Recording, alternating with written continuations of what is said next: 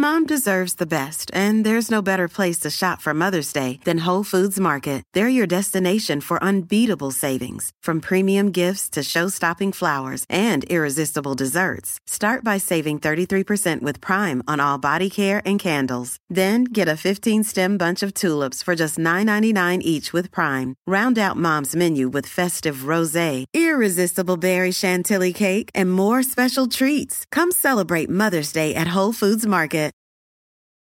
Rosetta Stone is the most trusted language learning program.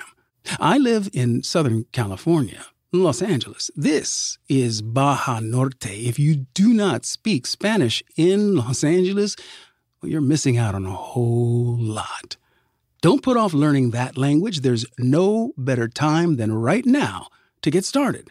And for a very limited time, LeVar Burton Reads listeners can get Rosetta Stone's lifetime membership for 50% off. Visit rosettastone.com slash LeVar. That's rosettastone.com slash L-E-V-A-R.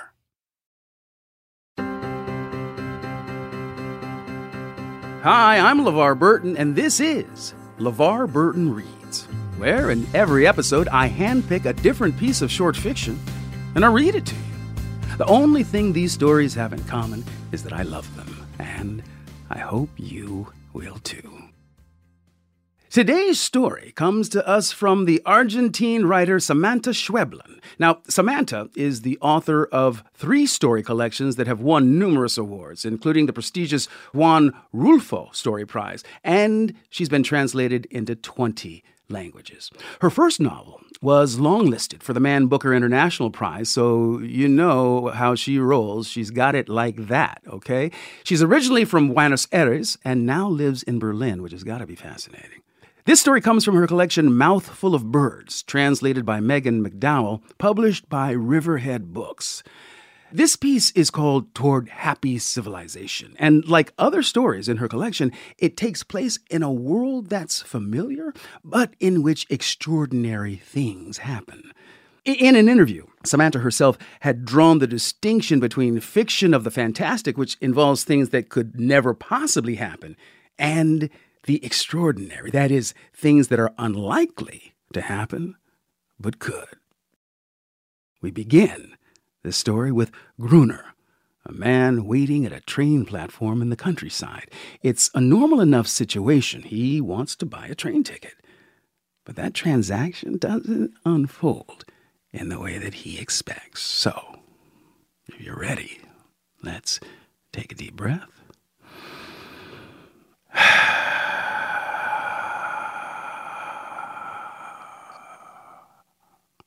and begin. Toward Happy Civilization by Samantha Schweblin.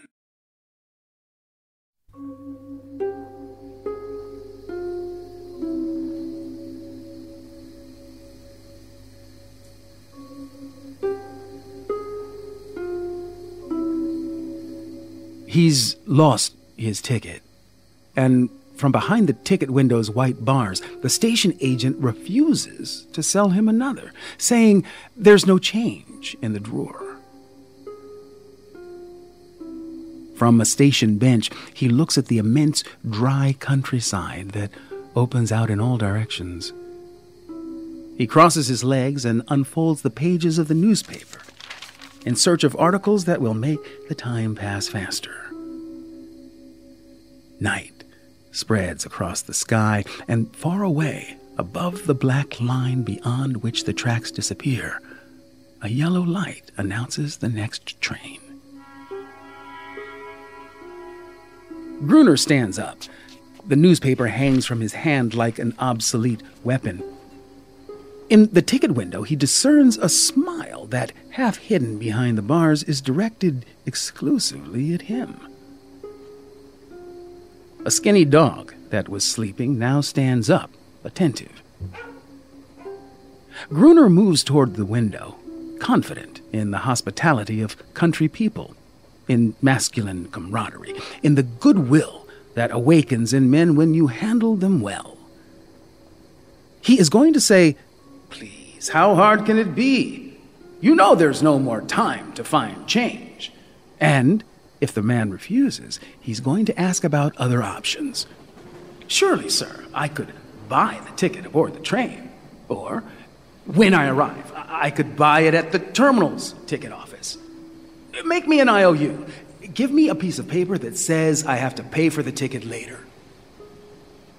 But when he reaches the window, when the train's lights lengthen the shadows and the whistle is loud and intrusive, Gruner discovers that no one is there behind the bars. There's only a tall chair and a table overflowing with unstamped slips, future tickets to various destinations. As he watches the train barrel into the station, Gruner also sees that off to one side of the tracks, in the field, the still smiling man is signaling to the conductor that he doesn't have to stop since no one has bought a ticket.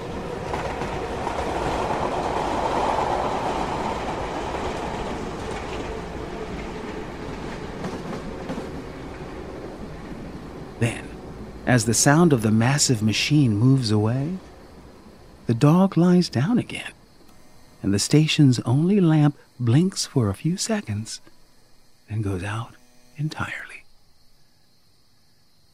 The now crumpled newspaper comes to rest again on Gruner's lap, and he reaches no conclusion that would send him off in search of that wretch who has refused him the capital's happy civilization. Everything is still and silent. Even Gruner, sitting at one end of a bench with the cool night seeping in through his clothes, stays motionless and breathes calmly. A shadow that he doesn't see moves between posts and plaza benches and reveals itself as the man from the ticket window. Now, unsmiling, he sits at the other end of the bench and puts a mug full of steaming liquid down next to him. He pushes it until it's a few inches from Gruner. He clears his throat and looks at the wide black countryside that stretches out before them. As the steam from the mug awakens Gruner's appetite, he focuses on resistance. He thinks that in the end he will get to the capital somehow and he'll report what has happened. But his hand moves towards the mug of its own accord, and the heat between his fingers distracts him. There's more where that came from, says the man. And then Gruner, but no, Gruner wouldn't have done that. Gruner's hands take the warm vessel and raise it to his mouth, where a miraculous medicine reanimates his body. With the last sip, he understands that if this were a war, that wretch would already have won two battles. Victorious, the man stands, picks up the empty mug, and walks away.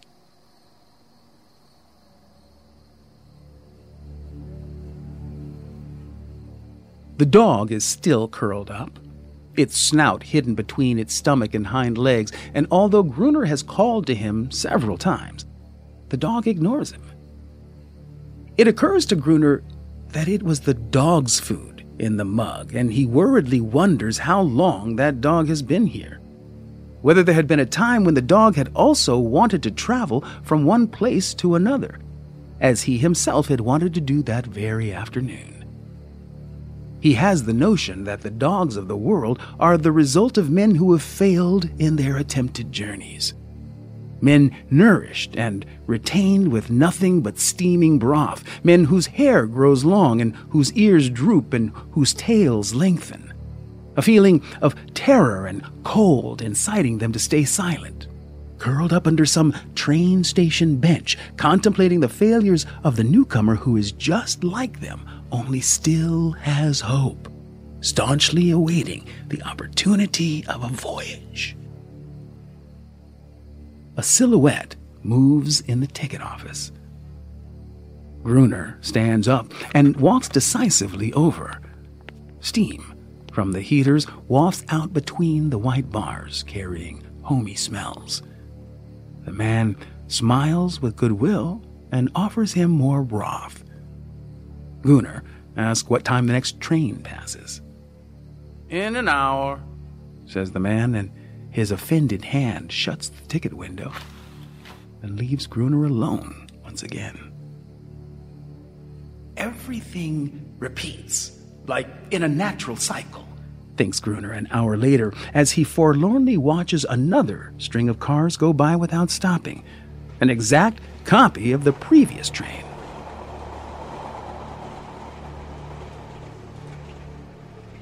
In any case, morning will come soon, and workers will arrive at the station to buy tickets, many of them probably with change. If there are trains to the capital, it is thanks to the passengers who must travel there every morning. Yes, as soon as I get to the capital, I will report that man, thinks Gruner. And someday I'll come back with change to this wretched station just to make sure he no longer works here.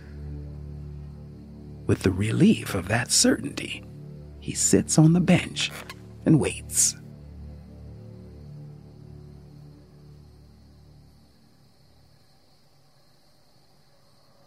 Time passes, during which Gruner's eyes get used to the night and read shapes even in the darkest places. That's how he discovers the woman. Her figure leaning against the waiting room doorway, and he sees her hand waving to invite him in. Gruner is sure that the gesture was for him, and he stands up and walks toward her. She smiles and ushers him in.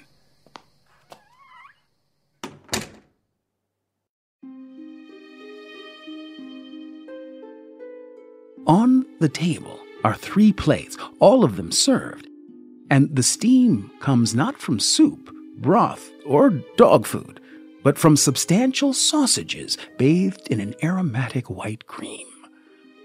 The room smells like chicken, cheese, and potatoes. And then, when the woman brings a casserole dish full of vegetables to the table, Gruner remembers the dinners typical of the capital's happy civilization. The miserable ticket man, so elusive when it came to buying a ticket, enters and offers Gruner a seat. Have a seat, please. Make yourself at home. The man and woman begin to eat, satisfied. Gruner sits with them, his plate also heaped with food.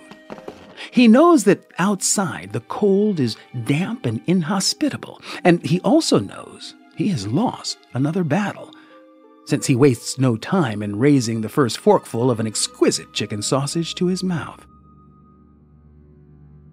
But the food doesn't guarantee he'll get out of this station soon. Is there a reason you won't sell me a ticket? asks Gruner. The man looks at the woman and asks for dessert. From the oven emerges an apple tart that is soon cut into equal slices. The man and the woman exchange a tender glance when they see how Gruner devours his portion. He, show him his room. He must be tired, says the woman. And then the first mouthful of a second serving of tart stops en route to Gruner's mouth. Stops and waits.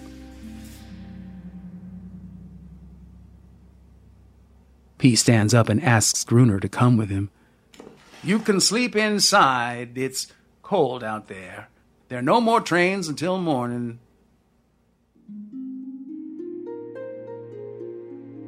I have no choice, thinks Gruner, and he leaves the tart and follows the man to the guest room. Your room, says the man. I'm not going to pay for this, thinks Gruner, at the same time as he sees that the two blankets on the bed look new and warm. He's still going to lodge a complaint. The hospitality doesn't make up for what happened. The couple's conversation reaches him faintly from the room next door.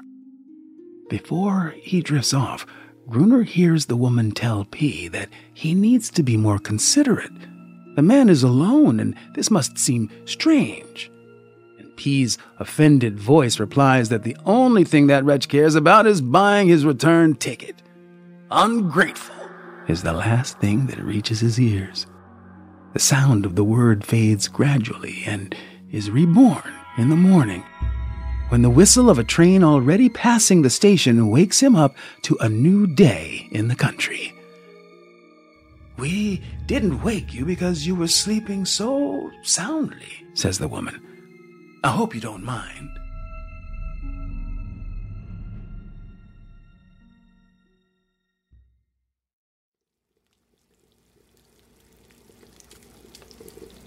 Hot coffee with milk and cinnamon toast with butter and honey. While Gruner eats breakfast in silence, his eyes follow the woman's steps as she cooks what will apparently be lunch. Then, something happens. An office worker, a man with Asian features and dressed like Gruner, someone who is possibly taking the next train and has enough change for two tickets, comes into the kitchen and greets the woman. Morning, Fee he says, and with a son's affection, he kisses the woman on the cheek. I'm finished outside. Should I help P in the field? Once again, the food that was moving toward Gruner's mouth, in this case a piece of toast, stops halfway and hangs in the air. No, Cho, thanks, says Fee. Gong and Gil already went, and three are enough for the job. Could you get a rabbit for supper? Sure, replies Cho, and with apparent enthusiasm he takes down the rifle hanging next to the chimney and withdraws. Gruner's toast returns to the plate and stays there. Gruner is going to ask something, but then the door opens and in comes Cho again. He looks first at Gruner and then curiously asks the woman, Is he new? Fee smiles and looks affectionately at Gruner. He got here yesterday.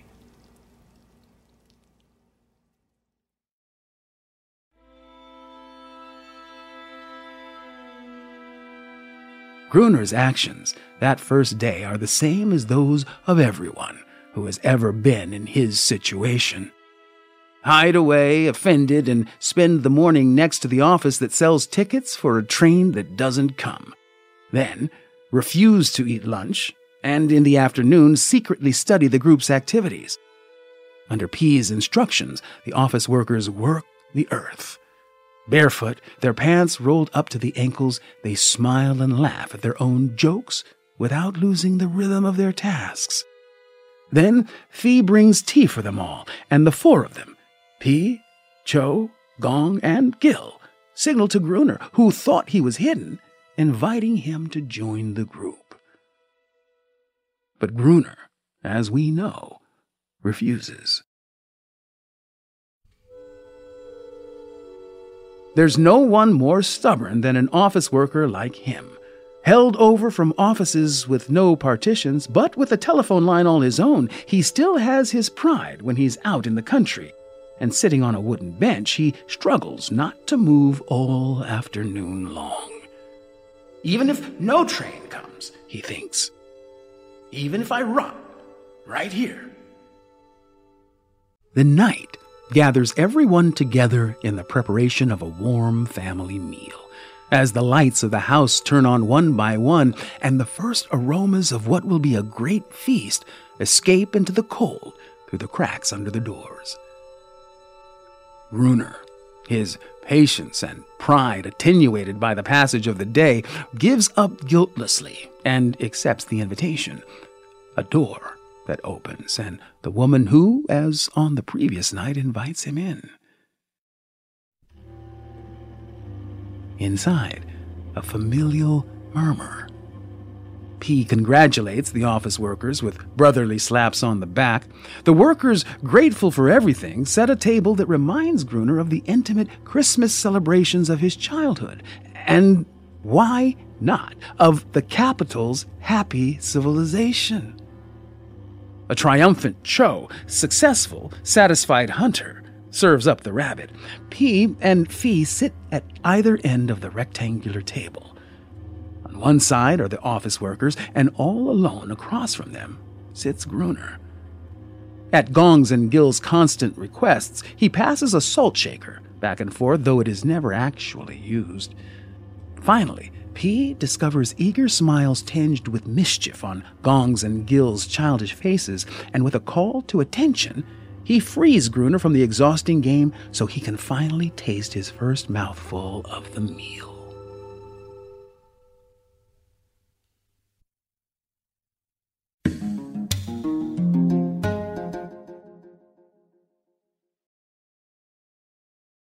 Now, let's get back to our story. Over the following days, Gruner tries out various strategies.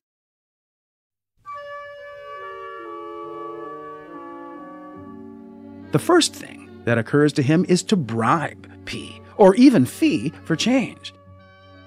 Then, with tears in his eyes, he offers to buy the ticket to the city in exchange for all his money.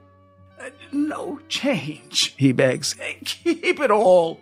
He begs over and over again, and he listens desperately to a reply that speaks of a certain railroad code of ethics and the impossibility of keeping someone else's money. Those are the days Gruner proposes to buy something from them. The amount of the ticket plus anything they want to sell him will be the sum total of his money, the perfect bargain. But no. And he has to bear the office workers' stifled laughter. And then another family dinner.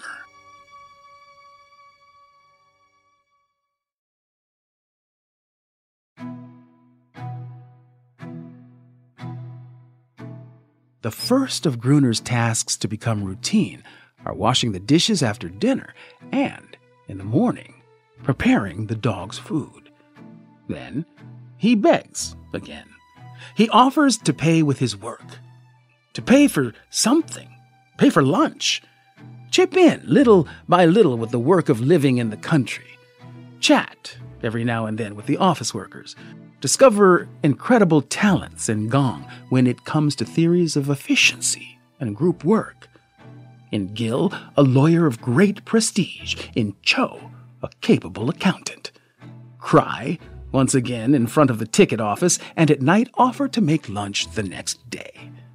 Hunt field rabbits with Cho, and suggest, in thanks for the family's goodwill, compensating them, at least for the delicious food learn how this is done and how one should do that, and also try to pay for that all important information that the harvest is done in the morning when the sun won't bother you, and the midday hours are spent on housework.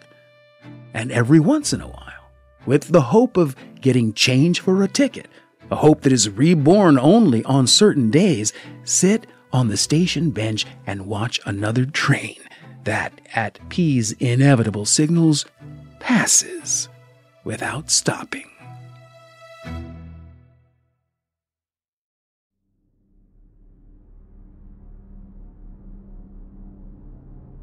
Then, bit by bit, begin to see the office worker's happiness as false.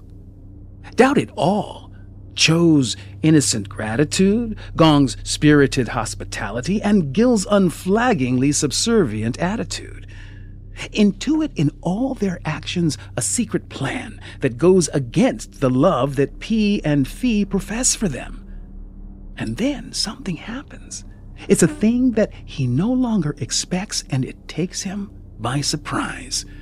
Cho, Gong, and Gil will make mother and father's bed. Gruner is invited.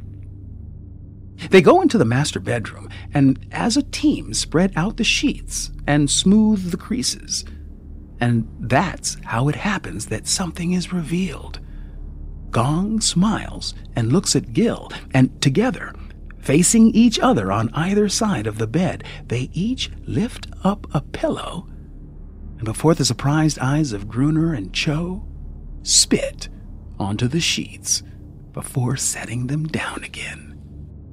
It's the moment they're rebelling, and Gruner knows it. So much love couldn't have been real. So he gathers his courage. Gruner asks, Do any of you have change? All three seem surprised. Maybe it's still too soon for the question, but then so too for the answer. Do you? Gruner says, Do you think I'd be here if I did? And they, Would we? during a long silence, they all seem to draw conclusions that merge and start to formulate a plan that, though still undefined, now unites them in a new-found but sincere kinship. As if the action could hide the words they'd uttered, Gil shyly straightens the sheets on a bed that is already smooth. And that night, when the euphoric familial love is reborn, Gruner understands that it has always been a part of a farce that began many years before he arrived. And now, nothing keeps him from enjoying P's educational advice or the tender kisses Fee plants on her men's foreheads when they say good night and go to bed. In the morning, he submits gladly to the routine, everyday activity, and at night, when doubt invades him and he starts to think maybe his bold plan is born of his own self delusion, he realizes that the noises bothering him are really the light little taps of someone knocking at his door. Taps that, like passwords to be deciphered, invite him to get up and open the door, to find an anxious Cho standing there. Under orders from Gong, he's come to bring Gruner to their first meeting.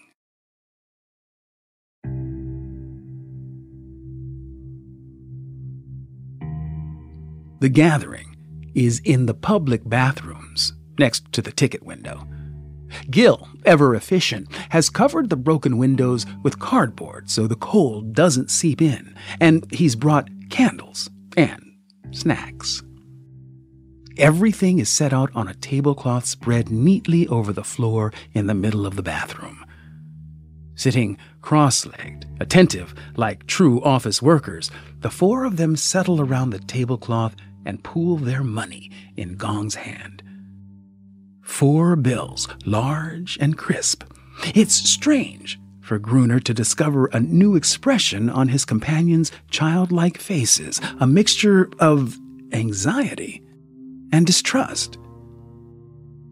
Maybe it's been months, maybe years they've been here. Maybe they suspect that they've lost everything back in the capital wives, children, jobs, homes, everything they had before they got stranded here in this station.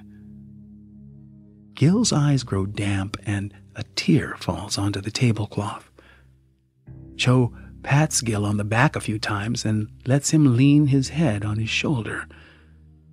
Then Gong looks at Gruner. They know Gil and Cho are weak, that they're worn out, and they no longer believe in the possibility of escape, only in the pitiful consolation of more days in the country. Gong and Gruner, who are strong, will have to fight for all four of them.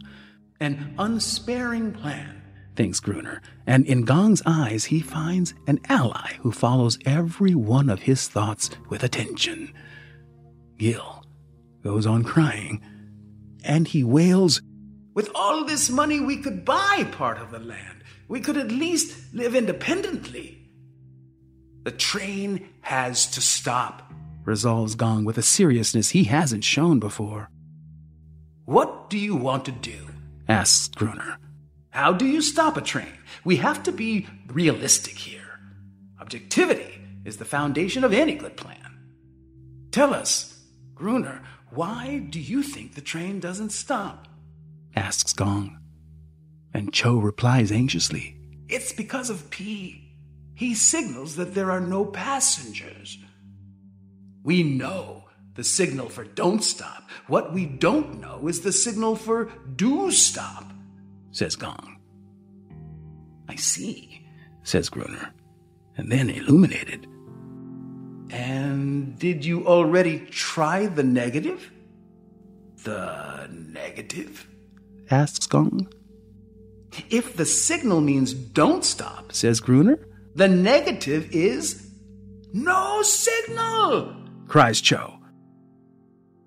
We'll have to pray, says Gruner. We'll have to pray, repeats Gil, wiping his eyes with a paper napkin.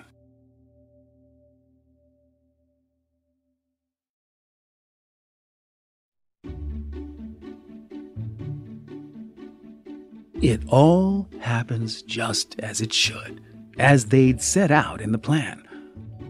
First of all, dawn breaks. Fee pokes her head through the kitchen door and calls the family to breakfast. The little office workers, each one in his own room, put socks on their feet, jackets over their pajamas, slippers on their stockinged feet. P is the first to use the bathroom, and the others follow in order of their arrival Gong, Gil, Cho, and finally, Gruner, who, since he knows he's last, uses the time to feed the dog, by that time already waiting by the door. Fee greets them all and hurries them along so breakfast doesn't get cold. Then Cho distracts Fee, bringing her over to the window and pointing to something in the fields, maybe an animal that could be that day's lunch or dinner. Meanwhile, Gong watches the bathroom door to be sure P doesn't come out. After all, he is next in line, and it's not strange for him to wait outside. And that's when Gruner and Gil dissolve the sleeping pills stolen from Fee's nightstand into P's big mug of coffee. They're all sitting around the table, and the breakfast ceremony can begin. At first, the office workers do nothing but watch P's mug. But P and Fee are focused on that first meal of the day, and neither of them notices their looks. But to judge from the delicacies they start heaping onto their plates, the office workers themselves seem to forget the matter. When they finish, Gil clears the table and Cho washes the dishes. Gong and Gruner declare they're going to straighten up the rooms and make the beds, and under Fee's permissive smile, they withdraw. They'd agreed that all four would meet in Gruner's room once they'd pulled off the first part of the plan. Once there, the office workers, or rather Gil and Cho, not Gong and Gruner, find themselves feeling nostalgic. Gil believes that after all, Fee has been like his mother, and Cho admits that he has learned a lot about country living under the tutelage of a man like P. Hours of teamwork and the family breakfasts won't be easily forgotten. Gong and Gruner keep moving as these ruminations take place. They pack some bags with a few little souvenirs, some small stones, and other things Gil and Cho have collected, plus some apples to eat on the train.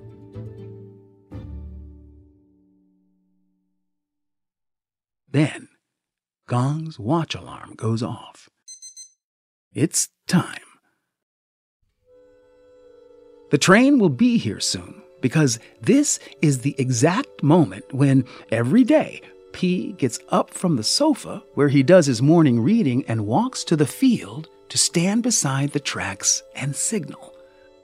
Gruner gets to his feet, and so does Gong, and now everything is in their hands. Gil and Cho will wait on the station bench. In the living room, they find P asleep on his sofa. They try strong, loud words. Jump! Attention! Scrutinize! But P, sunk into the deep sleep the sedatives induced, doesn't wake up. Gil kisses him on the forehead, and Cho imitates him. There are farewell tears in his eyes. Gong makes sure that Fee is in the backyard watering her plants like every morning, and there she is. Perfect, they say to one another, and finally they all leave the house. Gil and Cho go toward the station, Gong and Gruner toward the field, walking along the tracks toward the train.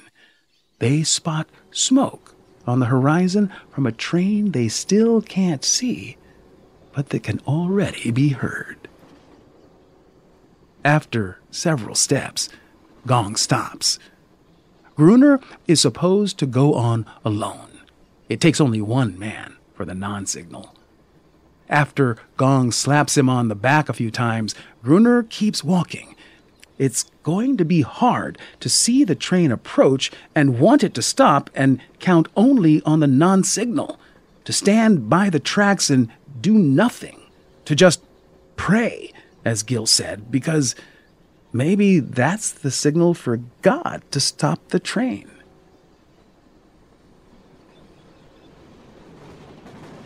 The train comes closer, moving along one of the two tracks that cross the countryside from one horizon to the other. And soon, it's at the station. Gruner focuses.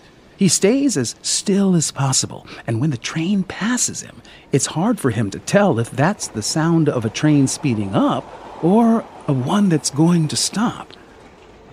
Then he moves his eyes down toward the wheels turning along the tracks, and he notices that the iron arms that push it along are starting to slow their movement. He doesn't see Gong, doesn't know where he is, but he hears his shouts of joy. The train moves past him and finally comes to a complete stop in the station. Gruner watches triumphantly as the station begins to fill up with passengers. But finally, he realizes that underneath the clamor of people, Gong's cries are directed at him. He is very far from the station, and the train's whistle is already announcing its departure. Gruner starts to run. At the station, in order to board the train, Gil and Cho have to push through dozens and dozens of passengers who are still disembarking. People and luggage are everywhere. The same words are repeated like an echo along the length of the whole train platform. I thought we'd never get off. Years, years I've been on this train, but today, at last. I, I don't even remember the town anymore, and, and now suddenly we're here. People shout and cheer. There's almost no more room in the station. Then there's another whistle. And the sound of the train as it starts to move off. Gruner is almost there. He sees Gong waiting at the end of the platform to help him up, and he jumps the steps. A group of men who have unpacked their instruments play a happy tune to celebrate the occasion. Gong and Gruner move among children, men, and women, and before they can reach the first door, the train is already moving alongside them. That's when Gruner sees among jubilant ex passengers the thin gray figure of the dog. Gruner! yells Gong, who has now reached the first door. I'm not going without the dog, declares Gruner, and as if those words give him the strength he needs, he goes back to the animal and picks him up. The dog lets him do it, and his terrified face goes with Gruner as he dodges the euphoric bodies. They reach the train's last car and pull even with it. Gruner senses that from one of the windows, Gil and Cho are watching him in anguish, and he knows he can't fail them. He grabs hold of the back stairs of the train, and the thrust of the machine plucks him from the platform as though from a memory in which their feet had recently been planted, but that now grows smaller and disappears in the countryside.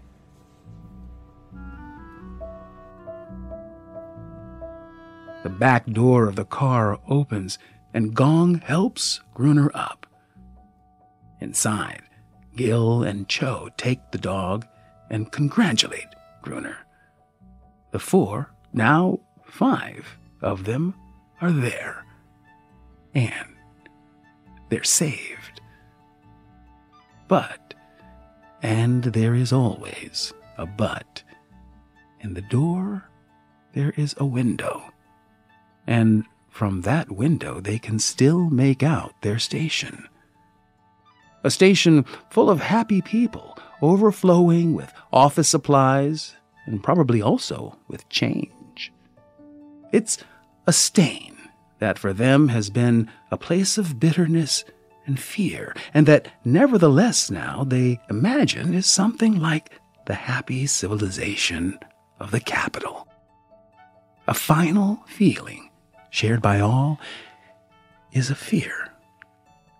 The sense that when they reach their destination, there will be nothing left.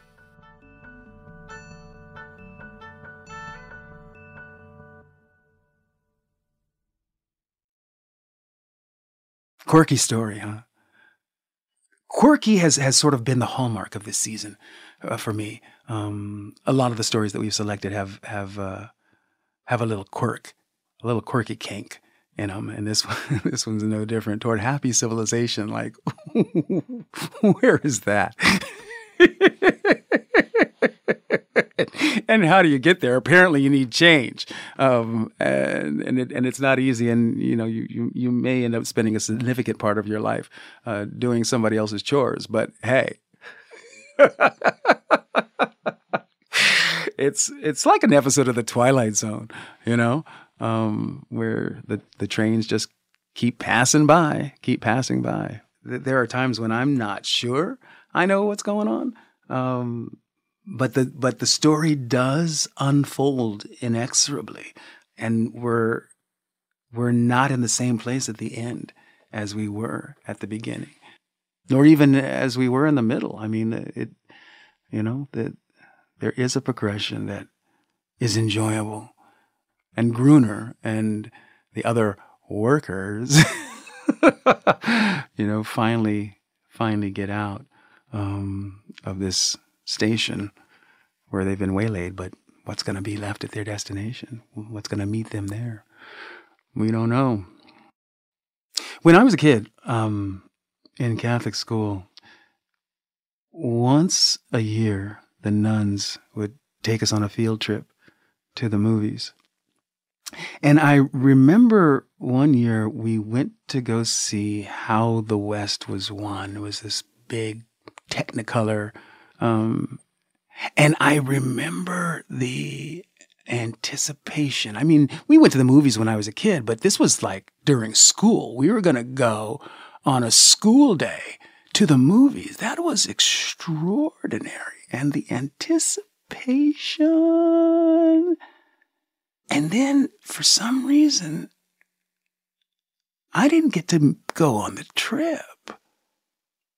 I don't know if I got sick or I think I don't remember if I got in trouble, but for some, I just remember the disappointment of not getting to see how the West was won. To this day, I don't want to see that movie. I, I just can't. I can't watch it. I can't watch it. It brings up too much bad stuff.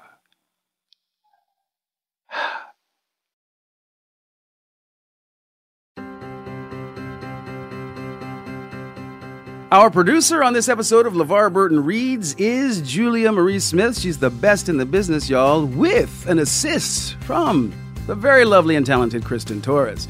Our editing and sound design are by Misha Stanton, and they are fabulous. And a huge thank you to Samantha Schweblin and Riverhead Books for allowing me to read today's story from Mouthful of Birds.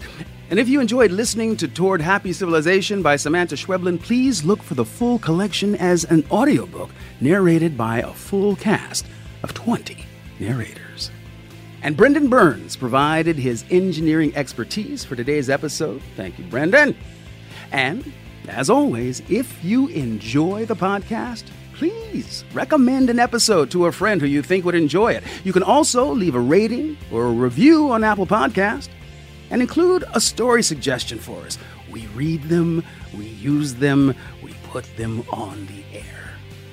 We'll be back next week with another hand picked story, or if you can't wait that long, well, hey, why not indulge in the next episode right now and exclusive bonus author interviews on Stitcher Premium? Each story goes up one week early ad-free. Just go to stitcherpremium.com slash LeVar, or if you're listening in Stitcher, simply tap the menu button in your app and select Premium for one month free. LeVar Burton Reads is a production of Stitcher. Our executive producers are Chris C.B. Bannon and yours truly, LeVar Burton. Our supervising producer is Josephine Martirana. I'm LeVar Burton, and you can find me on Twitter at LeVar Burton and LeVar.Burton on Instagram. I'll see you next time. But you don't have to take my word for it.